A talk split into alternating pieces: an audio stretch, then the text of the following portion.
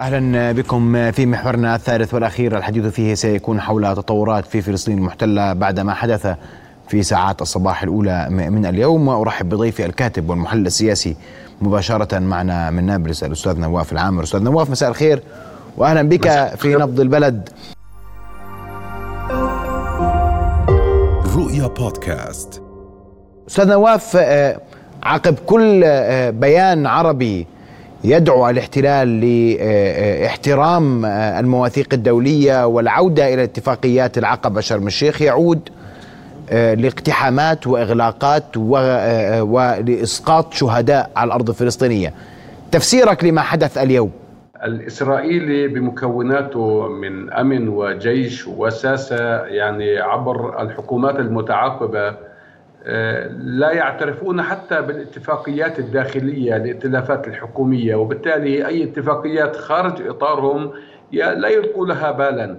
آه، في ظل أن العرب منهمكون في قضية التطبيع والإسرائيلي أحدث اختراق وفي ظل حالة الانقسام والشتات السياسي في الساحة الفلسطينية فإن الإسرائيلي بحكومة التطرف بثالوثها نتنياهو بن كفير سموتريتش آه، يتسابقون على الدم الفلسطيني. ما الذي يمكن أن يردعهم هل يمكن لاتفاقيات أوسلو اتفاقيات السلام واتفاقيات التطبيع أن يردع الإسرائيلي الذي فتحت له اتفاقيات أوسلو جسرا للعبور للعالم العربي؟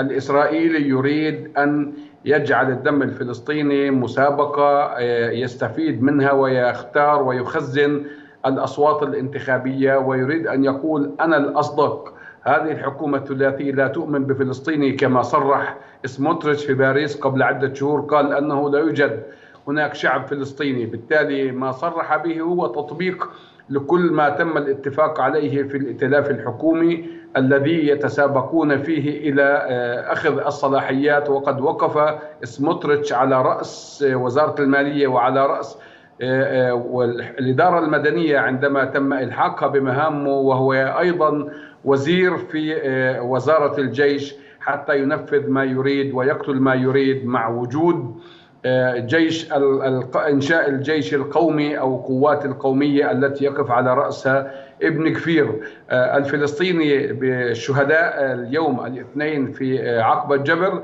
وصل عدد الشهداء إلى 222 فلسطيني. سجل هذا الرقم 13 آه، شهيدا منذ بداية الشهر خلال نصف شهر 13 13 شهيد بالأراضي الفلسطينية. منهم خلال الشهر ثلاثة أطفال الإسرائيلي وحكومته ومنظومته الأمنية والعسكرية لا يقيموا ولا يلقوا بالا لحقوق الإنسان ولا قرارات الشرعية الدولية التي يطالبون قوى المقاومة بالاعتراف فيها. نعم لكن آه، اسمح لي آه، آه، وهنا في هذا الإطار هناك الحديث عن ما ما كشف عنه الاحتلال في جنين ومحاولة إطلاق صواريخ وهذا تغيير كبير آه، في آه، آه، التعامل فلسطيني 67 الضفة الغربية مع الاحتلال وتغير نوعي حتى في نوع السلاح المستخدم. صحيح غير صحيح؟ وردة فعل الاحتلال كيف ستكون تجاه هذا الأمر؟ هل إذا كانت هناك يعني إعلان عن إطلاق تجارب صاروخية في جنين يذهب ليرد في مدينة أريحة؟ مدينة أريحة كانت تعتبر مدينة للسلام في نظر الإسرائيلي انتقلت إليها فعل المقاومة وعادت إلى ساحة المقاومة مدينة يعني كانت ثنائية غزة وريحة باتفاق أوسلو. آه، عمليا ما تم الإعلان عنه هي الحالة السادسة في إطلاق تجارب صاروخية في محافظة جنين. أعلن الجيش الإسرائيلي عنها أنها لم تنطلق وانفجرت في مكانها. هذا الإعلان وهذا الاهتمام وهذه التجارب يعني تحدث قلق كبير في آه، المنظومة الأمنية الإسرائيلية على اعتبار أنها قفزة نوعية آه، يمكن الإشارة آه، إليها بانطلاق الصواريخ الفلسطينية عندما انطلقت في العام 2001 في قطاع غزة وسقط أول صاروخ بال 2001 على مدينة سدروت القريب من قطاع غزة يعني آه، قيل عنها ما قيل أنها مجرد صواريخ عبثية. الإسرائيلي يحسب ألف حساب لصواريخ غزة وربما هو على ذات الطريق إن صح تبني المقاوم لها. فذلك يعني أن الاحتلال مقبل على مرحلة صعبة لأن عندما يفقد المستوطن الأمن وتعتبر الضفة الغربية هي الخاصرة الرخوة والبطن الرخو للكيان في الداخل ويعتبر آه، المدن الرئيسية الفلسطينية على حدود خط الهدنة. لا تبعد سوى كيلومترات عن آه، الحدود في داخل الكيان. ذلك يشكل ناقوس خطر كبير جدا لأن المقاومة يعني انطلقت بطريقة تراتبية وكما قال أحد قيادات المقاومة الفلسطينية في شهر تموز الماضي أن تجارب الصاروخية التي حصلت في مدينة جينين ويعني لم تنطلق جيدا ربما تكون مؤشر على مدى ما ينتظر الإسرائيلي في الأيام القادمة.